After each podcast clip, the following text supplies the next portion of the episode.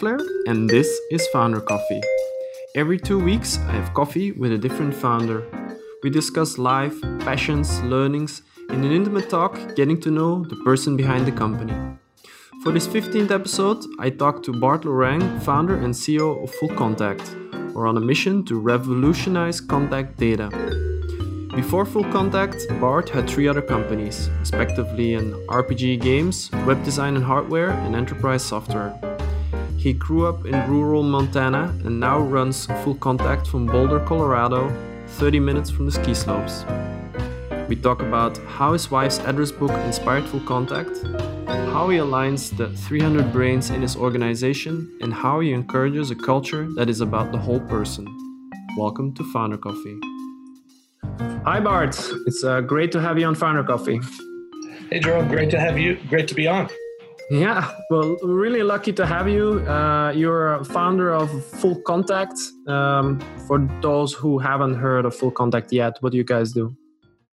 Well, Full Contact is a cloud-based identity resolution platform that turns partial contacts into full contacts. Lots of software partners use us to enhance and enrich the data inside their application. And then we have a wide user base of end users that use it, a useful contact to enrich their own contacts they have on their phone or in their cloud-based contact accounts. Yeah. So you serve, I mean, if I understand it well, it's basically people use Full Contact to centralize all the contact data they have, right? Like yes. Like what's in their address book, their Facebook contacts, their LinkedIn contacts, their Twitter contacts. It all comes together in Full Contact, right? That's right. All the people you know all in one place and synced everywhere. So you have one address book for the rest of your life. Yeah. And then you guys also use that data, which is I assume, all based on publicly available information? Yeah. So we stitch together publicly available information about people to help you enrich the data that's available on the web about those people. Yeah. And then you guys also kind of sell that to companies that want to enrich data in other systems. Am I right? So, yeah. Software companies license our APIs and incorporate that enrichment capability into their own apps as well. Yeah. How did you come up with that idea, actually? Well, it's actually a funny story.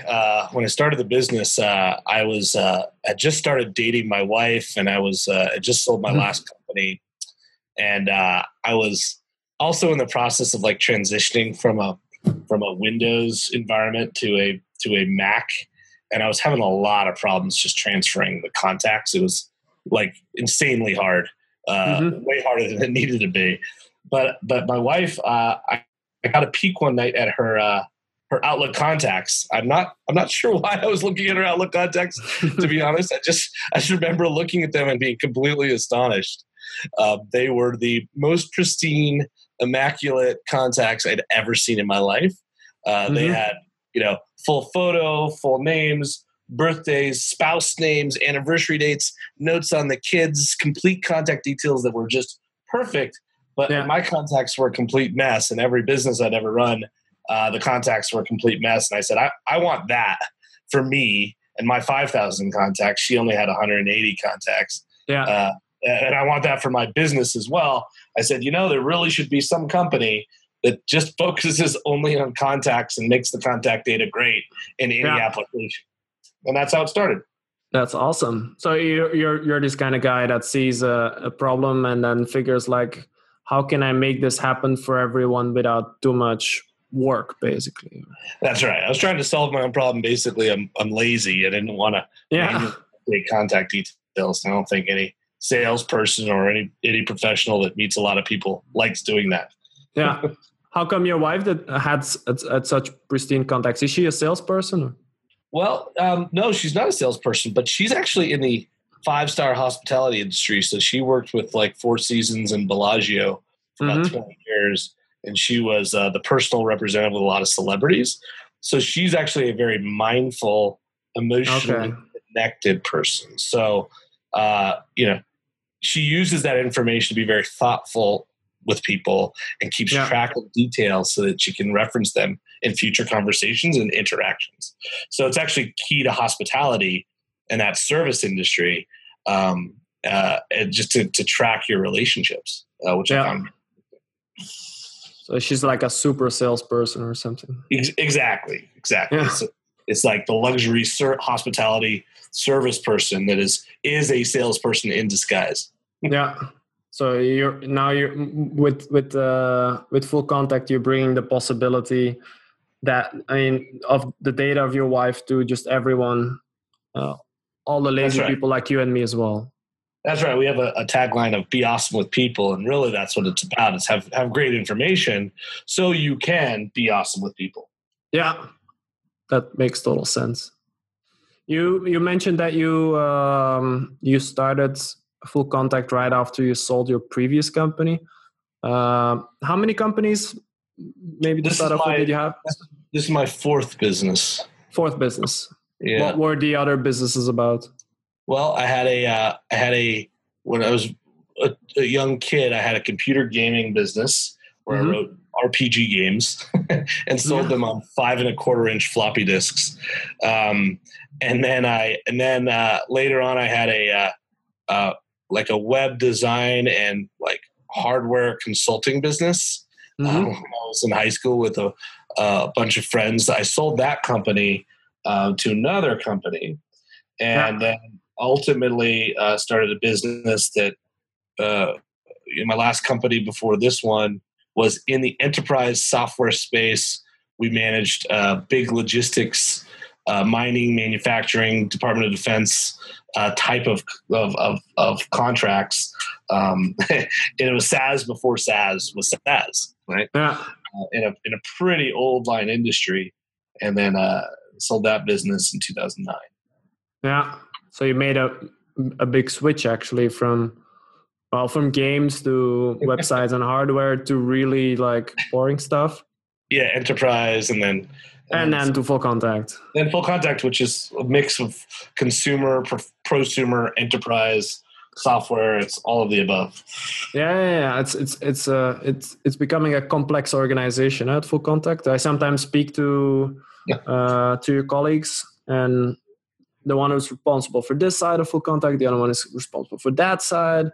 It's like you guys do a lot of things from one company. Yeah. And yeah, it's always a challenge to simplify the partner experience. So I'll have to work on that. Yeah. Now you started creating companies from very early on. Why do you think that is? How did that get about? I think as a child, I grew up in rural Montana. And it wasn't a particularly technology savvy part of the world at that time. All my friends and relatives were, hunting and fishing, and I was, writing computer games. And so, I was probably, sort of self-sufficient and by myself more than was healthy. And so I guess, as an entrepreneur, when you learn that self-sufficiency, you just think it's the obvious thing to do is to start a company and do it yourself and figure it out. And then once you've done it once, you're like, wow. I think I actually had a stint for 3 months where I tried to go to work for another company at Office Max selling computers, and I really didn't like it. And I think once you get that entrepreneurship in you, it's hard to get out. I joke that I'm pretty much unemployable elsewhere.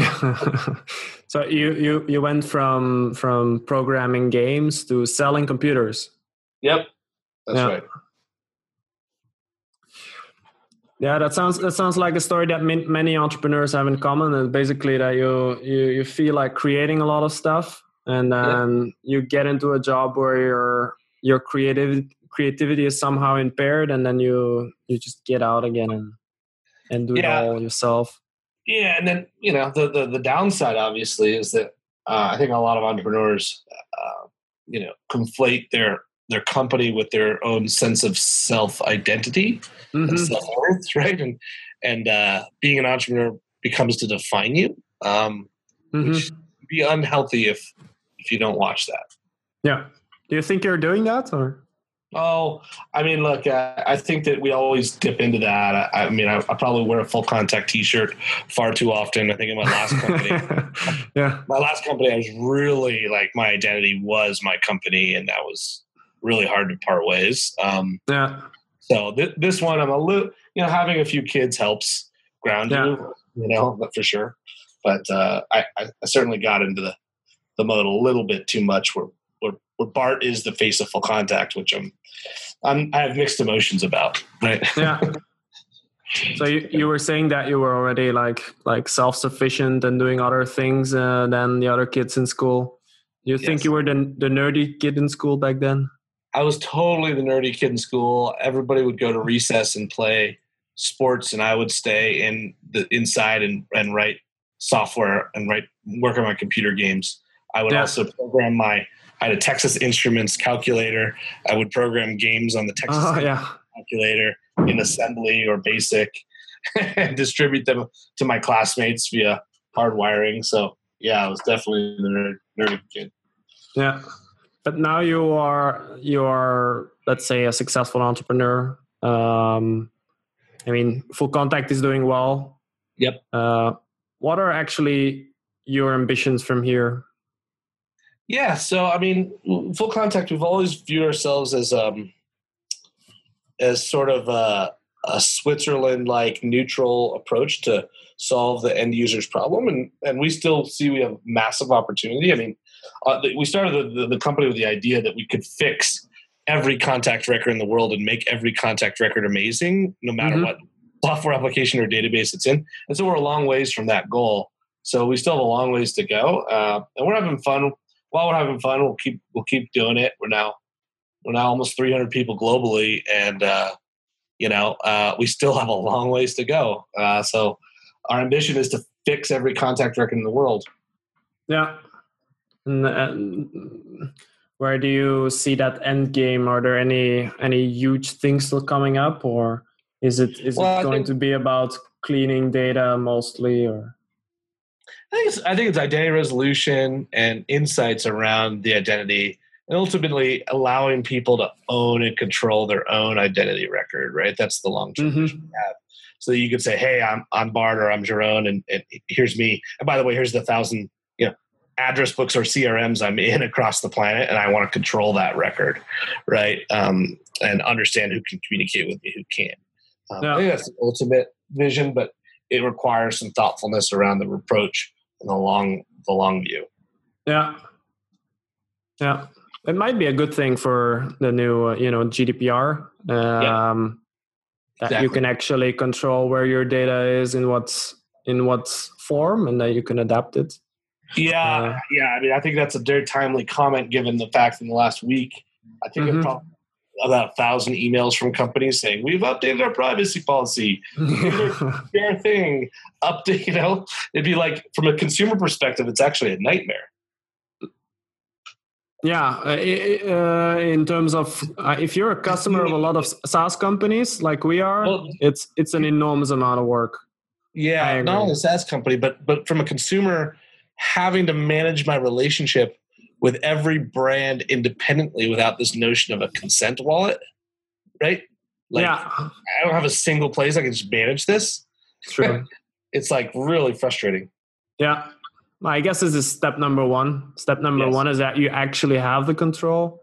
Yeah. And then players like you can step in and say, okay, you want to have the control in a nice way? Yeah. Well, we're here.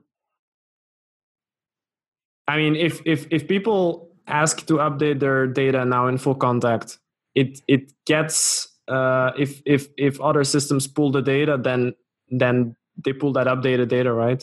Yes, that's right. And we've had that for 7 years now. So we've always said, hey, look, the user should be able to control how they appear to the world, right? The right to be forgotten principle of because Full Contact fundamentally aggregates, hey, here's the public footprint of somebody. If you went and performed a Google search and did it manually. So let's give people the control there to say, hey, here's me, right?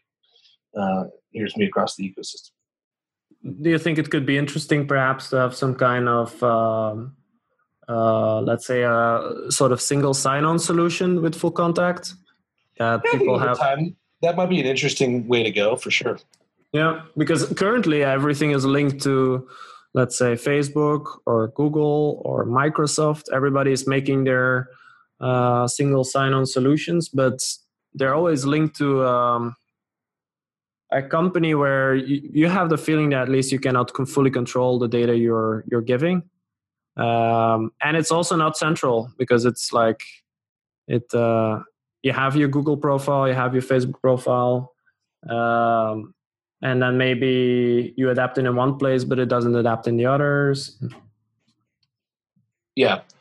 Yeah. I think it's identity is an interesting thing to come at from a bunch of different angles. I think ultimately requires a company that's neutral, right? Yeah.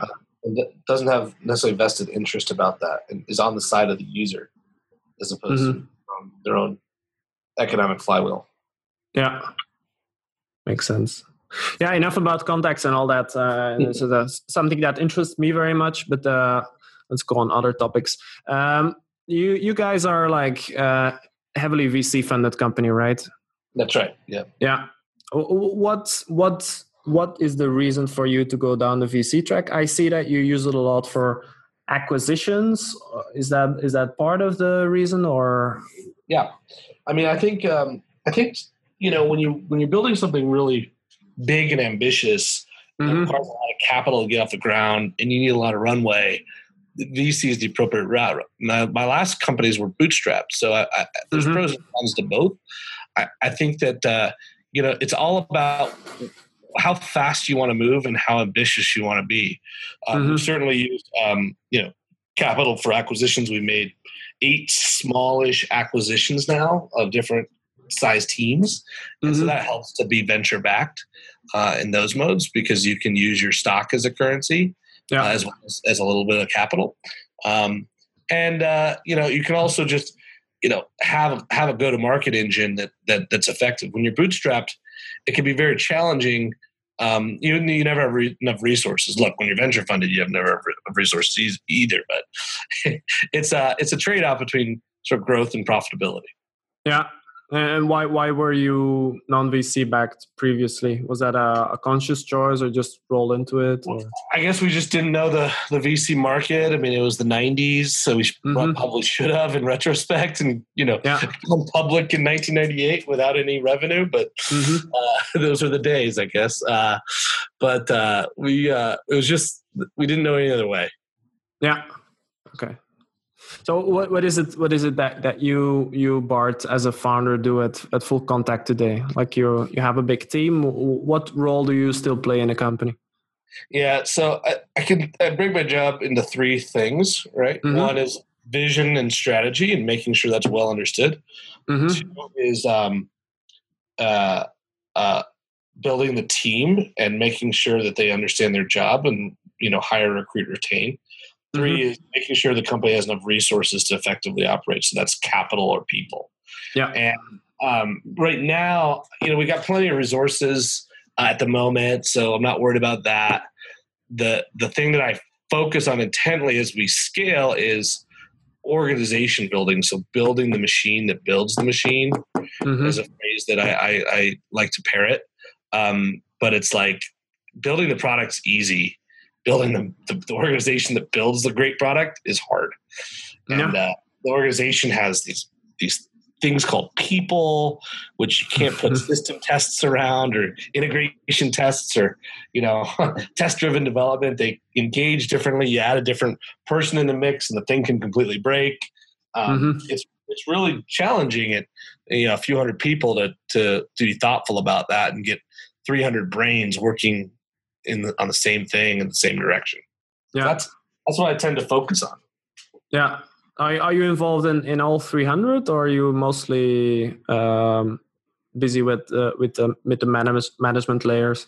Yeah, well, I have to. Yeah, so you have to basically be engaged with a couple different layers of management, and then you have to get feedback from the staff at the actual level that's doing the work, right? And that's so you have to calibrate all that data and kind of assess, do you have the right people in the right seats, right, at all times, and then always be scrutinizing that.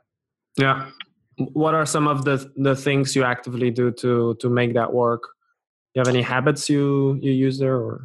Yeah, I think we use a framework, this construct from a toolkit called EOS, which is the Entrepreneur's Operating System. And it has a framework called the People Analyzer.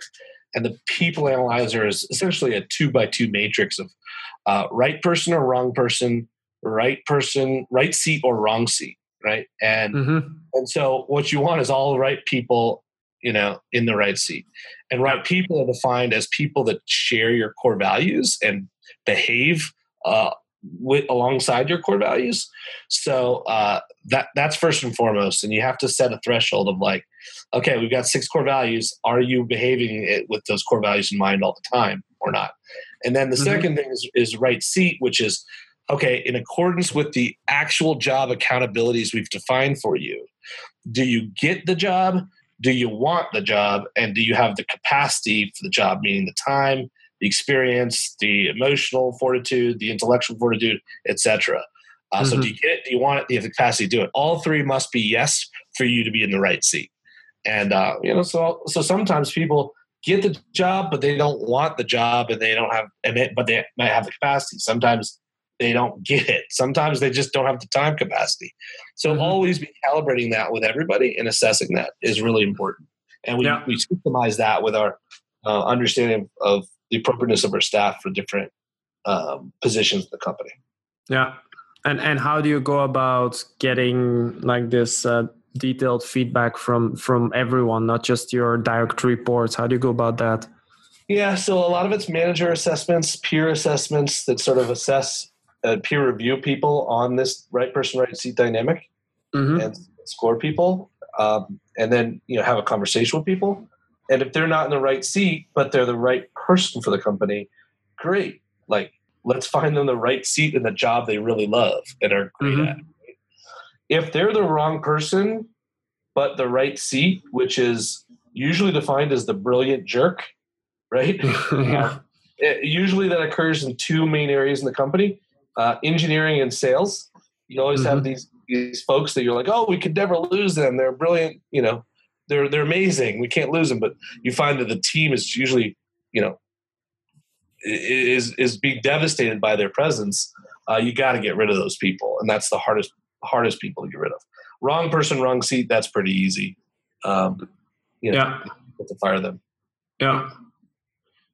You mentioned that you spend your responsibilities are in 3 areas. Like it's vision and strategy, it's people hiring, all this, and it's finance. It's basically resources. Capital. Yeah. You're not spending any time right now on resources, right?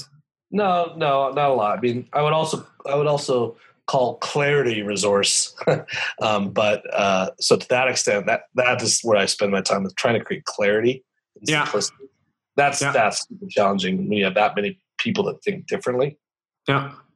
And you have so strategy.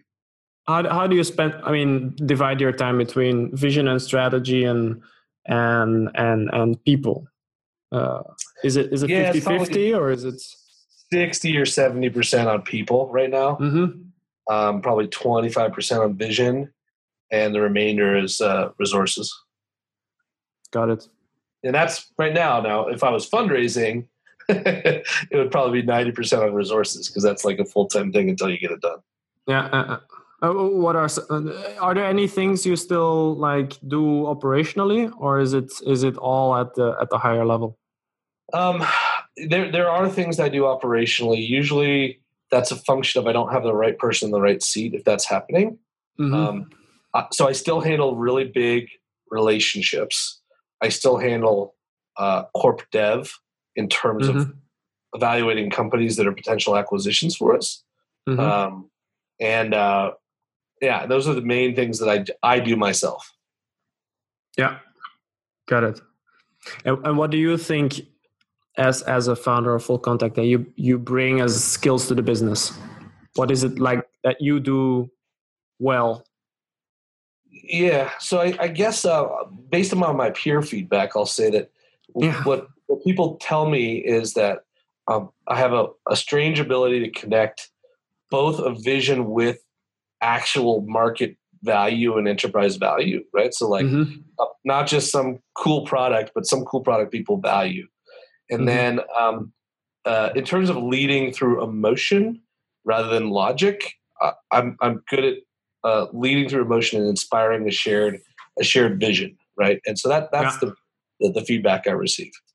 Ah, that's cool. So it basically means that you are able to connect things very well and lead the team effectively. Yeah, and that's the sort of let's that's the 10-year target. Let's go get it, everybody. Everybody gets fired up. Whether I'm good at orchestrating the short-term stuff is very questionable. Yeah. And I have other staff that really handles that piece. Right. Where are we going to go quarterly, week to week, that sort of thing. Yeah, that's what you have management for, I guess. Yeah. Well, what is it actually that's still like day to day that keeps you going? Like what makes you really passionate and energetic in your job? Yeah, I think it's honestly the people. I mean, I get great satisfaction from the people's lives that we're changing at the company. We have a unique culture that's all about the whole person, and so I think a lot of people that work here are on some self exploration, trying to understand themselves a little better, so they can be more awesome with people. So that's that keeps me going. And one of our core values also is grit, and so there's something me and my co-founder share this, where it's just hard for us to stop. I mean, my last company was 13 years. We're 7 years into this. So, it seems pretty short so far. And there's like, just keep going, is keep your head down, keep going is kind of the best way to survive in the B2B SaaS market, right? You just got to keep grinding. It's very rare that you get B2B companies that just go explosive. Maybe there's a Slack once every generation, right? But rare, right? Or Trello. Yeah, or Trello. I mean, Dropbox even took 12 years to go public. Right. So, if you're talking about like developing the whole self, is that because it's important to you? Or yeah, it's important to me. Our name is Full Contact, meaning the whole person, right? So personal and professional, and that's just really core to our ethos. It's all about people, Yeah. And I don't like to segment between personal and professional too much. Maybe that's because as an entrepreneur, I didn't segment myself personally and professionally. And what are some of the ways you go about that? Like how do you make that work in a company? What are the things you do? Yeah, so we do a lot of check-ins at the beginning of meetings. So every meeting I conduct, I do a quick check-in with people, red, yellow, green, of where they're at. Emotionally. And it's non-judgmental, but just sort of green, they're present, they're lucid, they're calm. Red, they might be physically sick or distracted or just in this lizard brain state. Yellow, somewhere in between. And we just actually check in where we're at and sort of let everybody in the room know where we're coming from. Okay. And that's pretty unusual in a workplace environment, but people find it helpful. It's not meant to be a therapy session. It's actually just understand what's going on with you, set it aside, and then get to work. Yeah.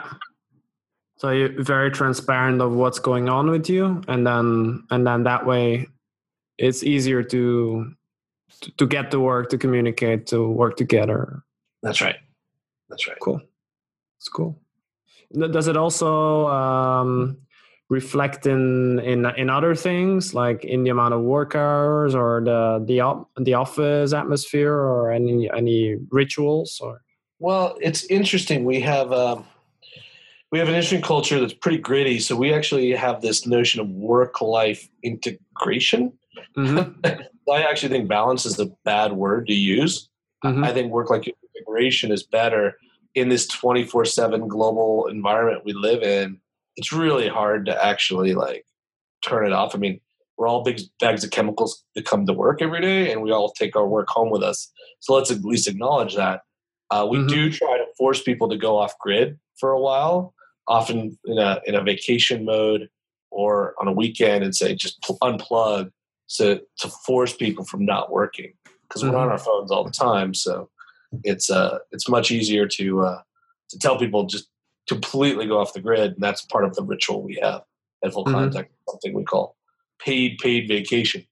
Paid vacation is sort of an international phenomenon. Launched it 6 years ago. We pay people $7,500 to take a vacation once a year, in addition to their salary. But they have to go off the grid and disconnect from technology.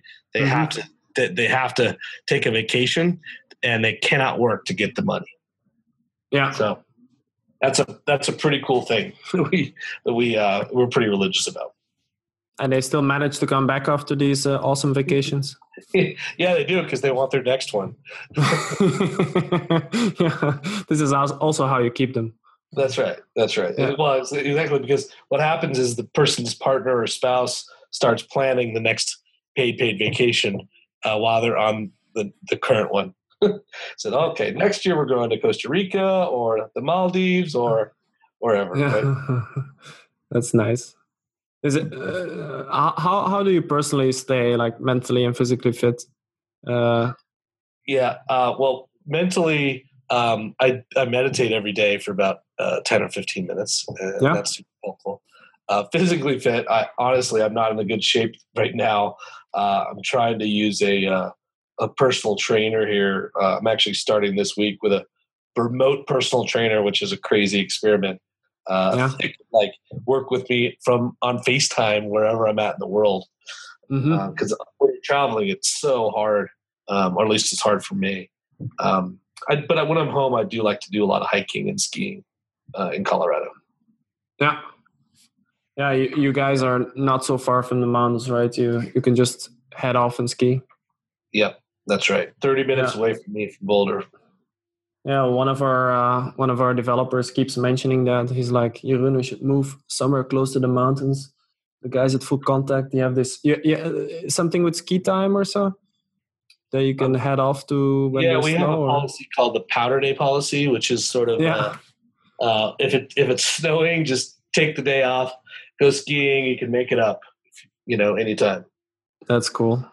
Mm-hmm. What do you like to spend your time on mostly when you're not working? Things like skiing and hiking? Or? I try, although honestly with 2 kids under 4 years old, it's mostly family. Oh, yeah. There's not a lot of time else. When I can golf, I golf, but there's not a lot there. It's just consuming. Are you trying to limit your work days right now with the kids? Or?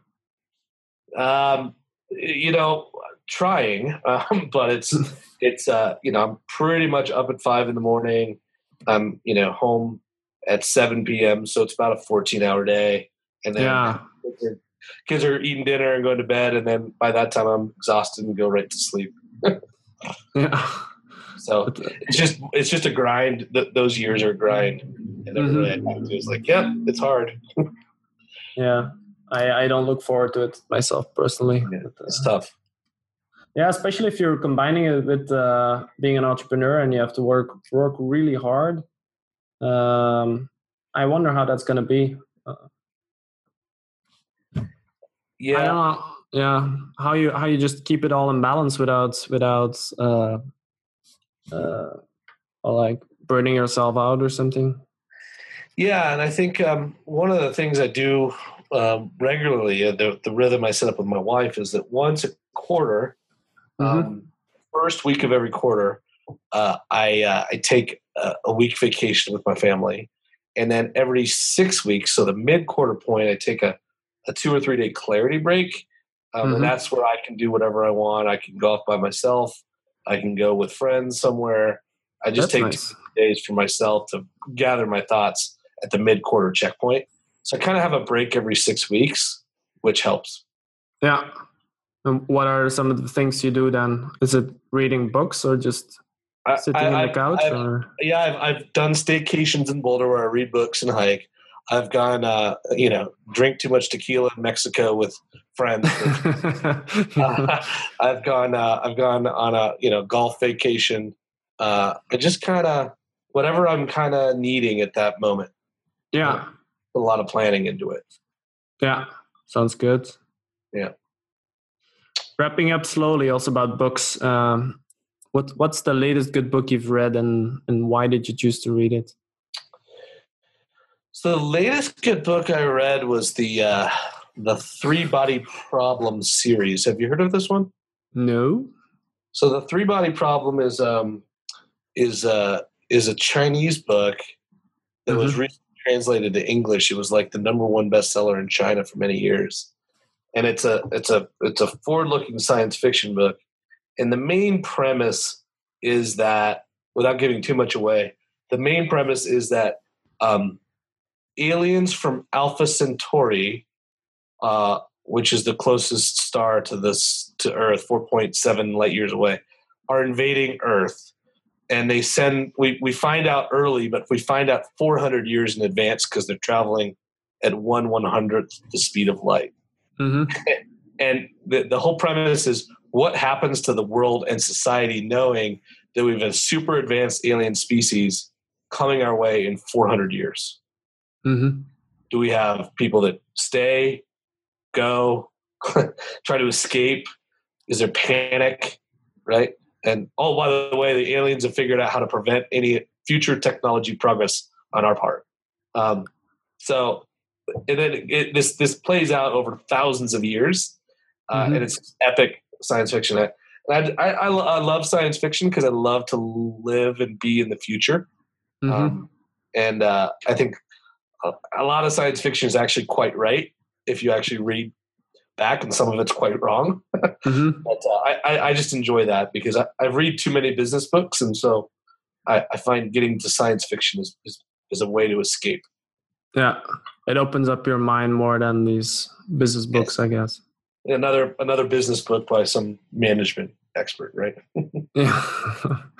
Yeah, it seems that if you read one, then you've read them all. But sometimes there's like a nice one popping up, and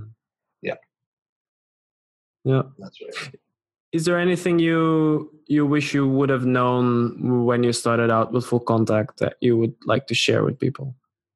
Oh, I think I've really learned this lesson that it is truly all about people. And so a lot of technology companies are started by technology-oriented individuals, and many technology-oriented individuals were attracted to technology because they weren't people. You can tell a computer what to do, and it doesn't snap at you or emotionally react. If it performs incorrectly, it's because you instructed it to perform incorrectly. Mm-hmm. So understanding how much of your job as a leader is about people, and letting people know that in advance and really investing both in understanding yourself and how other people interact is super important. And that's the one piece of advice I'd give to an earlier me. That's sound advice. Thank you, Bart, for being on Founder Coffee. Thanks for having me. Great to have you. All right. Cheers. That's it for this episode of Founder Coffee. We hope you liked it. Let the world know if you did. Thanks for listening, guys.